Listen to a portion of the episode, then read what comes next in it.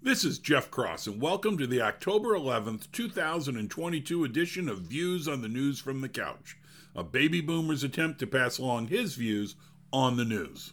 I'm still dwelling a bit on what I noted yesterday that a majority of Republicans think the 2020 election was stolen, and that a majority of Democrats think the 2016 results were changed due to Russian collusion. Both are bullshit. Our party leaders and bifurcated media have led us astray. They are wayward shepherds and we are the sheep. We need better shepherds and maybe we should be dogs. You can lead us, but get your stuff right.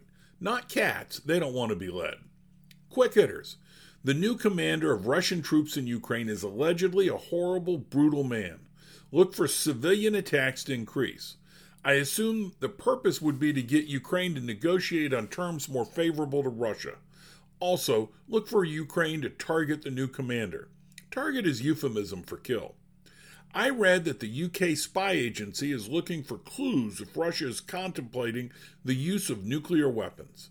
I'm guessing Putin will do a few things to play with them, fueling up the rockets from time to time. Whatever are the clues, he will give them the clues as a way of increasing his bargaining power. New York City Mayor Adams is declaring an emergency due to 17,000 asylum seekers transported to his city since April. I understand this is a burden on New York. I hope he understands the current system is a burden on Texas. Maybe they could both testify before Congress asking for better border policies, like the ones in place before Biden became president. Moving on.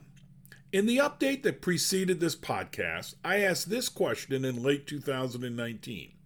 Of the 20 or so Democrats running for president, who would you prefer to be president? Or who would you least be who would you be least opposed to? My selections were Pete Buttigieg and Tulsi Gabbard. Both not experienced enough to be president, but I thought reasonable folks who were not batshit crazy. Well, Pete drifted a bit away from my criteria, and Tulsi Gabbard has left the Democratic Party. In her own words from Twitter, quote, I can no longer remain in today's Democratic Party that is now under the complete control of an elitist cabal of warmongers driven by cowardly wokeness who divide us by racializing every issue and stoke anti white racism actively work to undermine our God given freedoms are dot dot dot end quote. She goes on. You can see the rest in the Twitter link. Note she resigned as vice president of the Democratic Party committee back in 2016, the election, when she felt the party apparatus was tipping the scales in favor of Hillary Clinton and were being unfair to Bernie Sanders. She was proved correct when a CNN analyst and key member of the party committee admitted to giving Hillary Clinton debate questions in advance of the debate. This was after denying she did it. I'm guessing Tulsi's stance in 2016 was less about the issues, because Bernie is even more liberal than Hillary, but more about fairness. I like her.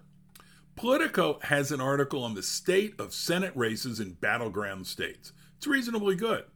What got me is that they listed the Real Clear Politics average for the 2020 presidential election and the final result. In almost all cases, the differences between the two was a very positive shift towards Trump in the election versus the polling. My guess is it was less of a true polling error and more of the polled who favored Trump being reluctant to share their views with pollsters. With Biden and his allies in the media pitching Republican extremism, I can see that happening again, though possibly pollsters will anticipate it and tweak the results.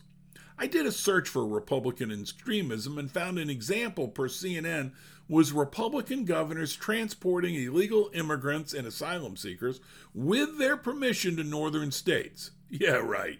I guess the liberal thought is that it is far less extreme to leave them homeless in a southern state overrun with fellow illegal immigrants and asylum seekers, and at the same time oppose any policies that would help to secure the border. This next one is an interesting one. I knew that California had passed laws on required care for pigs raised for their meat. In fact, from what I had read, the law sounded fair to me. The size of the pins pens that the pigs were kept in were extremely small, and the increase in pen size was not unreasonable. But in the linked article by Brianna Herlihy, titled Biden Battles California in Supreme Court Fight Over How to Bring Home the Bacon, I clearly missed a key point. Two groups who filed a lawsuit claim that, quote, California residents com- consume 15% of the nation's pork products and that nearly 99.9% of those products come from outside the state, end quote. California in the Proposition 12 effectively imposed standards on pigs raised in other states. The problem is we live in a federal system where the U.S. government has some powers and states other powers.